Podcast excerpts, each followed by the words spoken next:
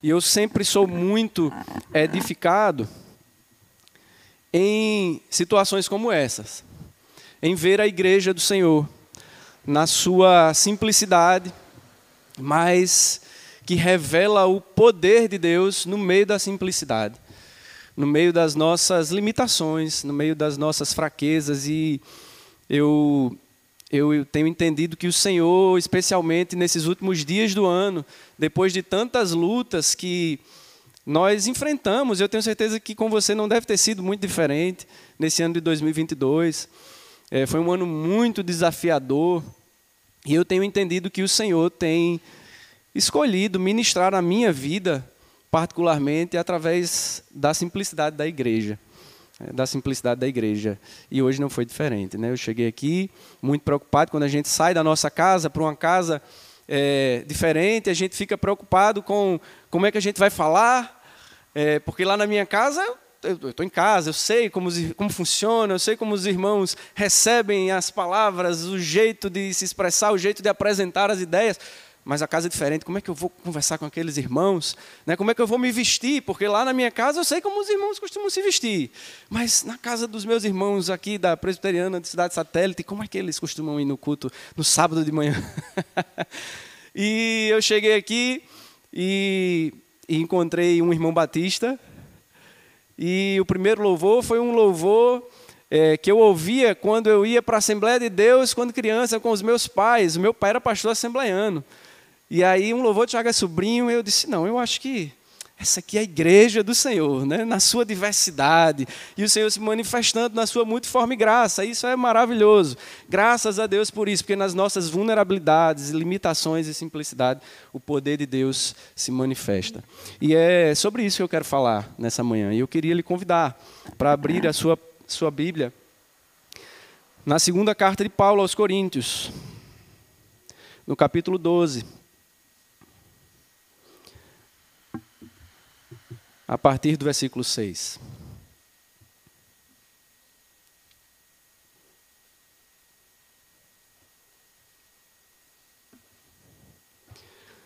Segunda carta de Paulo aos Coríntios, capítulo 12, a partir do versículo 6.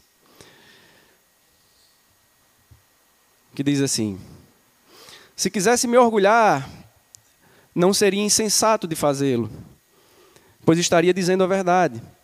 Mas não farei, pois não quero que ninguém me dê crédito além do que pode ver em minha vida ou ouvir em minha mensagem.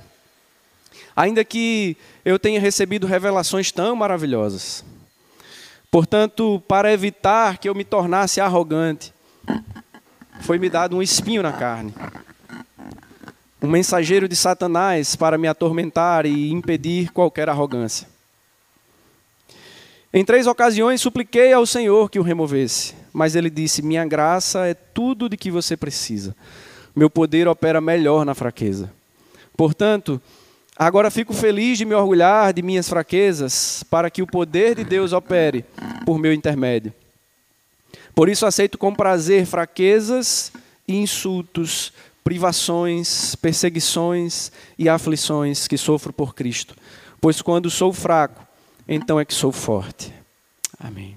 Senhor, muito obrigado pela tua palavra, que é viva e eficaz para operar em nossos corações, para purificar a nossa vida, Senhor. Muito obrigado por essa palavra que é santa, que é preciosa para nós. Pai amado, que o teu Santo Espírito possa ministrar ao nosso coração aquilo que o Senhor preparou para nós nessa manhã, aquilo que só o Senhor sabe de que precisamos, aquilo que só o Senhor pode operar em nossas vidas, Pai. Em nome de Jesus, fala conosco, Pai. Amém. Amém, irmãos.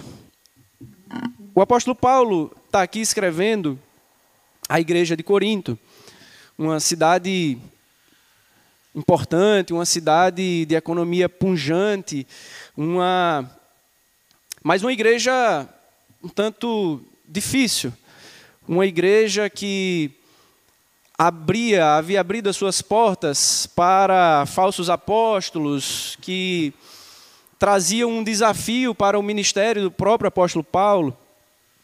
Uma igreja que se deixava encantar pela beleza retórica, como bons gregos, pela pompa, pela pompa daqueles que se apresentavam e se vangloriavam dos seus atributos carnais. E uma igreja onde muitos passaram a questionar a autoridade e o ministério do apóstolo Paulo. Né? Especialmente após tratar de alguns assuntos difíceis na sua primeira carta àquela igreja, alguns irmãos teriam passado a questionar a autoridade do apóstolo Paulo. Né? Enquanto isso, admiravam aqueles que se gabavam da sua retórica, dos seus atributos carnais, como eu disse, das suas experiências sobrenaturais, até às vezes. De modo que, a partir do capítulo 10 dessa segunda carta, o apóstolo Paulo começa a argumentar em favor do seu apostolado. O apóstolo Paulo começa a falar, assim como aqueles falsos apóstolos, a quem Paulo em algum momento chama de superapóstolos, e ele começa a falar dos seus próprios atributos. Ele diz assim: Ó, oh, eu acho que isso tudo é loucura. Eu acho que não faz sentido eu apresentar o meu ministério segundo os meus atributos, segundo a minha história, segundo a minha família, segundo aquilo que eu conheço na carne. Mas se é isso que importa a vocês, eu também poderia me orgulhar dessas coisas, pois eu sou isso, aquilo, a minha história é essa, essa, essa, essa. Mas, chegando no capítulo 12, nós vemos o apóstolo Paulo fechando essa argumentação e dizendo àqueles irmãos: Mas eu prefiro não me orgulhar, não me vangloriar, não me embasar em nada dessas coisas. Mas eu prefiro me gloriar nas minhas limitações e nas minhas fraquezas, crendo que, assim como ele havia dito lá no capítulo 4, que apesar de sermos apenas um vaso de barro, nós recebemos um tesouro muito precioso, valioso e eterno. Porque Deus escolheu, Deus escolheu das trevas do nosso coração fazer resplandecer a luz. Nesse coração aflito, atribulado, difícil, desviado, o Senhor assim escolheu.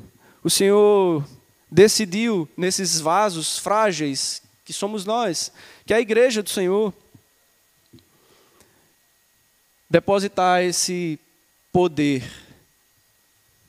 depositar esse grande e precioso tesouro, esse eterno tesouro.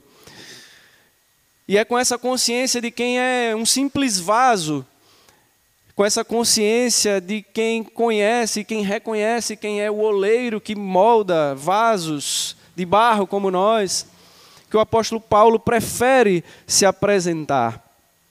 Então, com isso, o apóstolo Paulo está ensinando à igreja do Senhor que a vontade de Deus para nós, com esse testemunho dele, ele está nos ensinando hoje, estava ensinando a igreja de Corinto, que a vontade de Deus para nós é que nós permaneçamos vulneráveis diante dele, é que nós permaneçamos dependentes dele, em que nada nós possamos nos apoiar naquilo que é, naquilo que são os nossos atributos humanos a nossa sabedoria, a nossa força, o nosso dinheiro, a nossa profissão, a nossa família, a nossa nacionalidade, o que quer que seja. O apóstolo Paulo está testemunhando diante daqueles irmãos que ele havia sido tratado especialmente por Deus, para que, em lugar de qualquer soberba que pudesse haver em sua vida, que ele pudesse permanecer de joelhos diante do Senhor, confiando na força do Senhor e não na força do seu próprio braço, do seu entendimento, da sua retórica, dos seus argumentos. Que o próprio Deus decidiu assim tratar na sua vida através desse disso que ele chama de espinho na carne, que muito se especula, mas a verdade é que nós não sabemos exatamente o que seria esse espinho da carne, mas o fato é que ele testemunha que Deus decidiu intencionalmente colocar algo em sua vida para que ele for, para que seus joelhos fossem dobrados diante do Senhor, para que ele não se ensoberbecesse. E é, eu queria trabalhar melhor essa ideia com vocês. E para ilustrar isso, eu quero ler um outro texto que se encontra no Evangelho segundo escreveu Lucas no capítulo 8.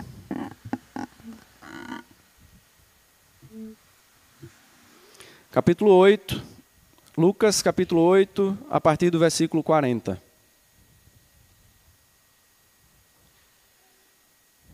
Lucas 8, 40.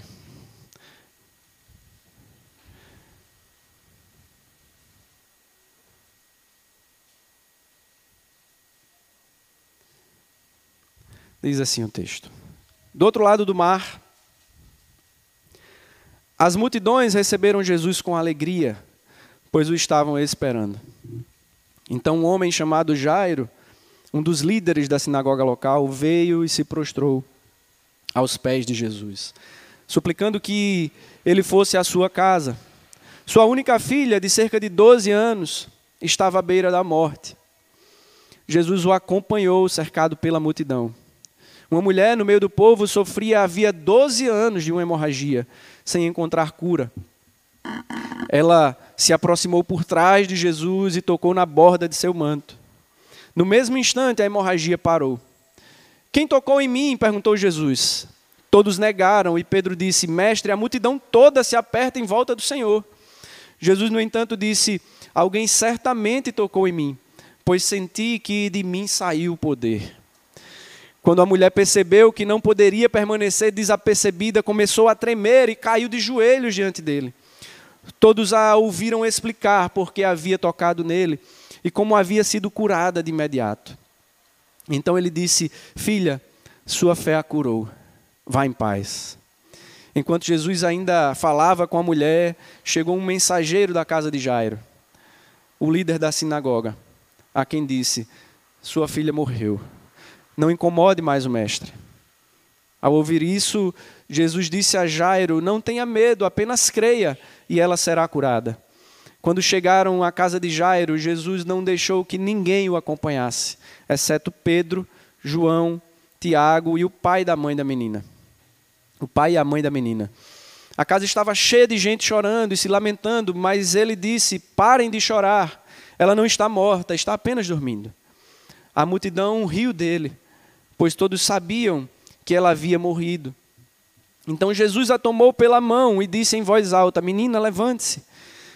E naquele momento ela voltou à vida e levantou-se de imediato. Então Jesus ordenou que dessem alguma coisa para ela comer. Os pais dela ficaram maravilhados, mas Jesus insistiu que não contassem a ninguém o que havia acontecido. Amém. Irmãos, essas duas histórias são histórias muito conhecidas, né? Tão conhecidas, tão conectadas, que e eu queria destacar um aspecto dessas duas histórias que acontecem ali juntas, né? É, ambas nos falam sobre vulnerabilidade. Ambas nos falam sobre esse estado sobre esse estar vulnerável. É, nas suas coincidências, naquilo que, que elas têm em comum, ela, elas nos revelam lições, muitas lições e lições muito preciosas sobre nós, em nossas fragilidades. A cura da filha de Jairo, a cura da mulher com fluxo de sangue, uma menina que tinha só 12 anos e uma mulher que há 12 anos sofria dessa doença que fazia ter um, um fluxo sanguíneo.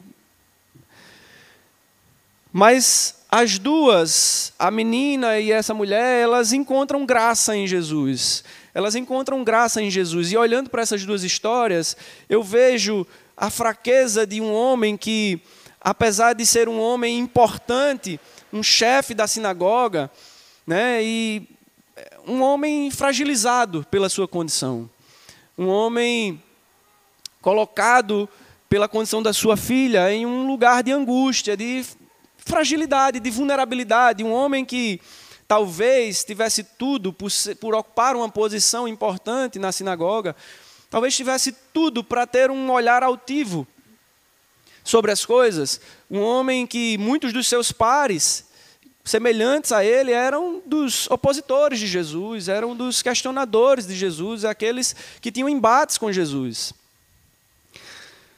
Então Jairo tinha tudo, talvez, para ser mais um crítico de Jesus. Jairo tinha tudo para estar constrangido ao se encontrar na presença de Jesus, na companhia de Jesus. Mas o texto, quando nos apresenta Jairo, e diz que ele era um dos líderes, um chefe na sinagoga local, logo de imediato diz que Jairo veio e se prostrou aos pés de Jesus. Jairo se prostrou aos pés de Jesus. E eu fico imaginando que Jairo se prostrou aos pés de Jesus, levado pela dor de ter a sua filha à beira da morte.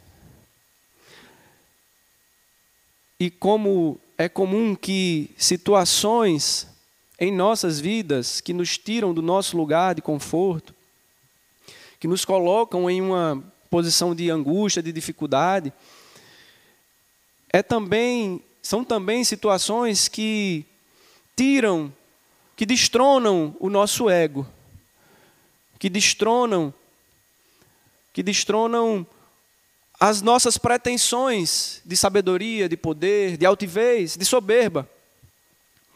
São situações que muitas vezes nos fazem derrubar, ou que elas derrubam sem que a gente faça muita coisa, que derrubam os nossos paradigmas, os nossos preconceitos, o nosso orgulho, a nossa altivez. O sofrimento e a angústia de Jairo é o que o leva aos pés de Jesus, prostrado. E eu não sei o lugar que você está, qual é o momento de vida que você tem vivido. Eu Quero crer que estar no dia 31 de dezembro, pela manhã, na igreja, reunido com irmãos, é, comunica essa vulnerabilidade nossa diante de Deus. Comunica a intenção do nosso coração de reconhecer que o Senhor tem nos sustentado durante esse ano. E comunica também a intenção do nosso coração de entregar ao Senhor o ano que está chegando, confiando nele a provisão, confiando nele o sustento, o cuidado sobre as nossas vidas. Eu não sei como você chegou aqui, mas estar aqui me comunica essa dependência do Senhor, essa vulnerabilidade. E é esse lugar onde o Senhor deseja que nós estejamos. Não esse espaço físico necessariamente, mas esse estado da nossa mente, do nosso coração de estar prostrado diante do Senhor, prostrados diante do Senhor, declarando ao Senhor a nossa vulnerabilidade, declarando ao Senhor que nós dependemos dele, que não há nada que nós possamos fazer. Jairo, se não fosse sua intenção inicial, a condição da sua filha o levou a se prostrar e reconhecer que não havia nada para que ele fizesse. Não havia nada que ele pudesse fazer. Se não se prostrar diante daquele a quem ele certamente tinha ouvido falar, que fazia milagres, que curava enfermos, que libertava endemoniados. E Jairo se prostrou então diante do Senhor. Aquela mulher que entra nessa história enquanto o Senhor estava indo com Jairo, se movimentando com Jairo em direção à sua casa e acompanhado por uma grande multidão, o texto nos mostra isso. E no meio daquela multidão, de repente, o Senhor percebe um toque diferente. De modo que Pedro diz ao Senhor: Como assim, Senhor? Como assim? Essa multidão inteira aqui, o Senhor deve estar sendo tocado por milhares de pessoas. Como assim quem me tocou? Não faz sentido. Mas o texto nos revela que uma mulher doente há 12 anos, e com um tipo de doença que a afligia há muito tempo, que a fazia, que havia feito com que ela é, gastasse todos os seus recursos, já tivesse recorrido a muitos médicos, o texto nos diz isso, e um tipo de doença que certamente a fazia viver segregada, porque pela cultura judaica, uma mulher nos seus dias de fluxo, ela não podia ser tocada, ela era considerada impura, e aquela mulher muito provavelmente entrava nesse, nessa condição. Mas certamente a sua condição de aflição, de vulnerabilidade, de ter recorrido a tudo que ela pôde recorrer, humanamente falando, de ter desprendido todos os recursos humanos que ela tinha à sua disposição, forjaram a fé daquela mulher. De modo que o seu toque em Jesus foi um toque reconhecido pelo Senhor como um toque diferente de todos os outros, daquela multidão inteira que estava ali tocando o Senhor o tempo todo. O toque daquela mulher era diferente do toque da multidão. Jesus estava cercado de muita gente, muita gente próxima, muita gente, uma multidão cercava. Mas certamente os corações estavam distantes do Senhor. Os corações estavam não estavam prostrados diante do Senhor. Jesus estava cercado de muito barulho. Mas no silêncio e na descrição daquela mulher, o Senhor ouviu a oração do seu coração.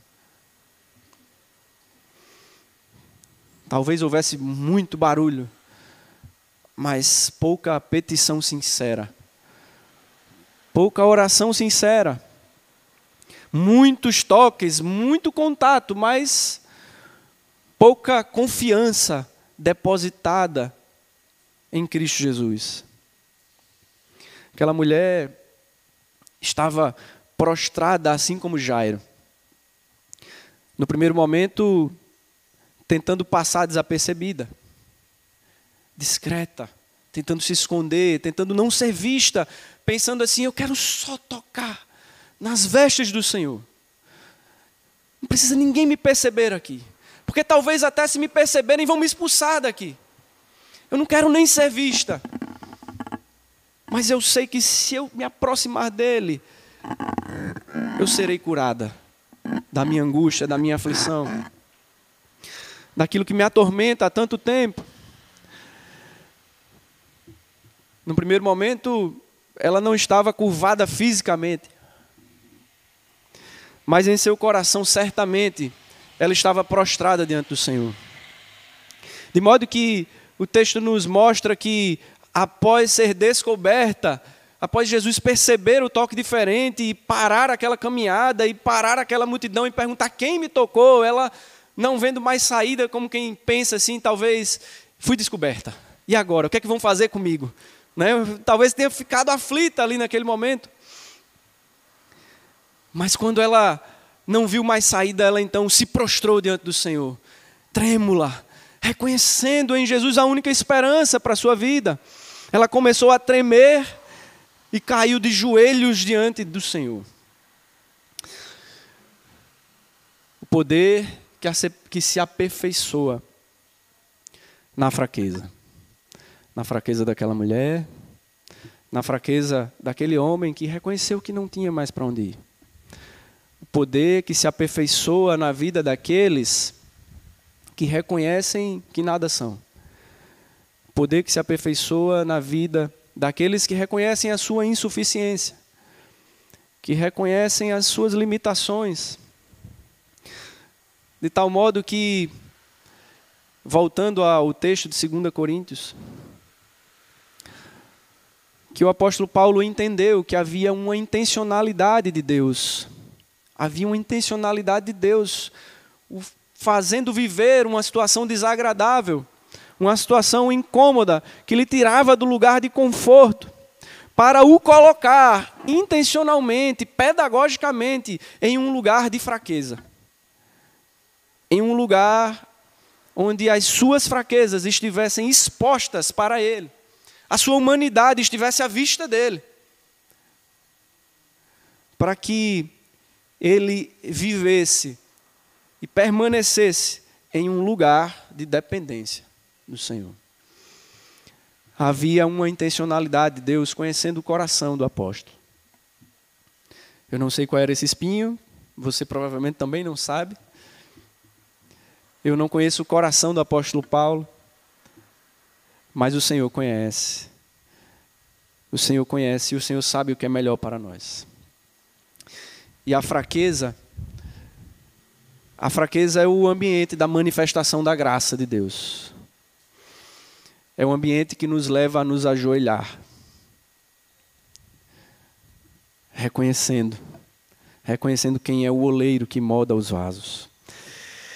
A impossibilidade, a nossa impossibilidade, a nossa limitação, a nossa dificuldade, é o lugar da dependência de Deus, que nos leva a experimentar o lugar da providência de Deus também.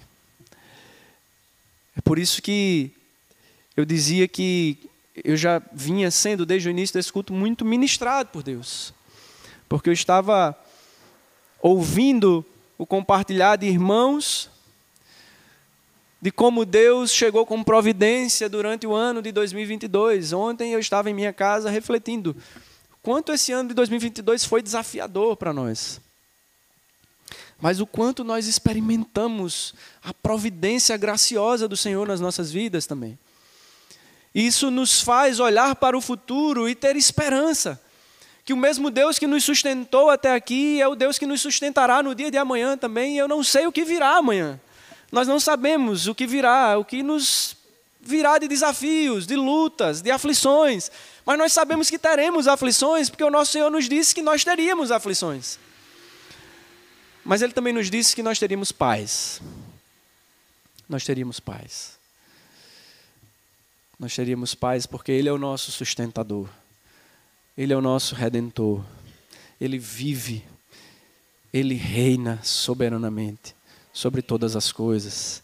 Então é esse lugar de dependência dele que ele deseja que nós estejamos nesse lugar de dependência, nesse lugar de confiança, onde nós podemos ouvir como aquela mulher, filha, sua fé a curou. Vá em paz, porque eu sou o Deus da tua provisão, eu sou o Deus da tua cura, eu sou o Deus que te sustenta, eu sou o Deus que te dá provisão no meio do deserto. Eu sou o Deus que abre o mar, se necessário for.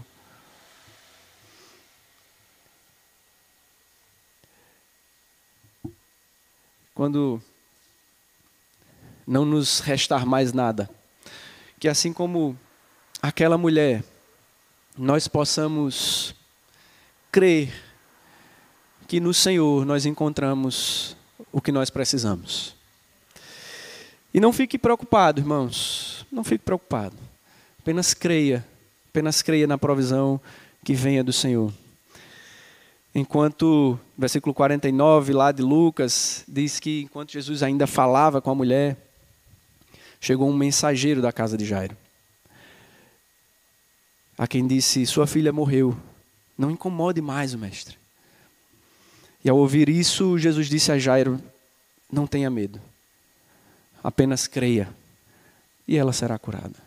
Então, não tenha medo, irmão. 2023 está chegando, com ele certamente virão lutas, virão desafios, mas que nós possamos crer nas palavras de Jesus a Jairo. Não tenha medo, apenas creia. Apenas creia. Muitos dirão, talvez, que você está perdendo tempo esperando no Senhor. Apenas creia. Talvez uma multidão inteira tentará dificultar que você se aproxime do Senhor daquele que tem solução, daquele que tem provisão, daquele que tem sustento para a tua vida. Apenas creia. Muitos talvez rirão enquanto você espera aquilo que parece absurdo esperar. Aquilo que talvez esteja demorando, não é, Rafael? Aquilo que talvez esteja demorando a chegar. Apenas creia nós chegamos até aqui. Nós chegamos até aqui. E é bonito ver como nas Escrituras nós podemos ver homens de Deus olhando para o passado, aquilo que Deus havia feito. Como Abacuque, nós cantamos aqui, nós começamos com cantando uma canção que remetia à oração de Abacuque. Como Abacuque que olha para trás e vê tudo aquilo que Deus já havia feito na história do povo de Israel e diz assim: Senhor, aviva a tua obra no meio de nós, faz de novo essas coisas, porque nós estamos precisando de algo. Eu não sei como vai ser, eu não sei o que o Senhor fará, mas eu já vi, eu sei no, o que os meus pais viveram, eu sei o que o Senhor já fez no passado, e eu creio que o Senhor pode fazer no meu tempo. Eu creio que o Senhor pode ainda fazer outra vez coisas maravilhosas. Aviva a tua obra no meio de nós. Faz novamente. E que assim como Abacuque, nós possamos crer, nós possamos crer que assim como o Senhor sustentou o seu povo, assim como o Senhor nos sustentou nesse ano, que nós possamos crer também que Ele há de nos sustentar nos desafios que virão. Que nós possamos nos lembrar das provisões que encontramos em 2022, no ano que passou, mas principalmente que nós possamos nos lembrar do Deus que trouxe provisão para a nossa vida, do Deus que esteve presente em todas as nossas lutas e crer que Ele permanecerá cuidando de todas as coisas, que Ele permanecerá presente em nossas vidas, que nós em 2023 possamos permanecer vulneráveis diante do Senhor reconhecendo diante dele a nossa humanidade, a nossa fragilidade. Muitas vezes nós temos a pretensão, pretensão, quando a gente vive momentos bons em nossas vidas, nós começamos a ficar autoconfiantes demais. Está tudo bem, está tudo garantido, está tudo certo, consegui, eh, está todo mundo saudável, consegui o emprego que eu queria, consegui fazer uma poupança que eu gostaria, agora eu estou tranquilo, pode acontecer aí qualquer coisa, porque eu estou tranquilo. É natural para nós. É natural, é da nossa, é, faz parte das nossas fraquezas humanas. A gente viu isso no Éden.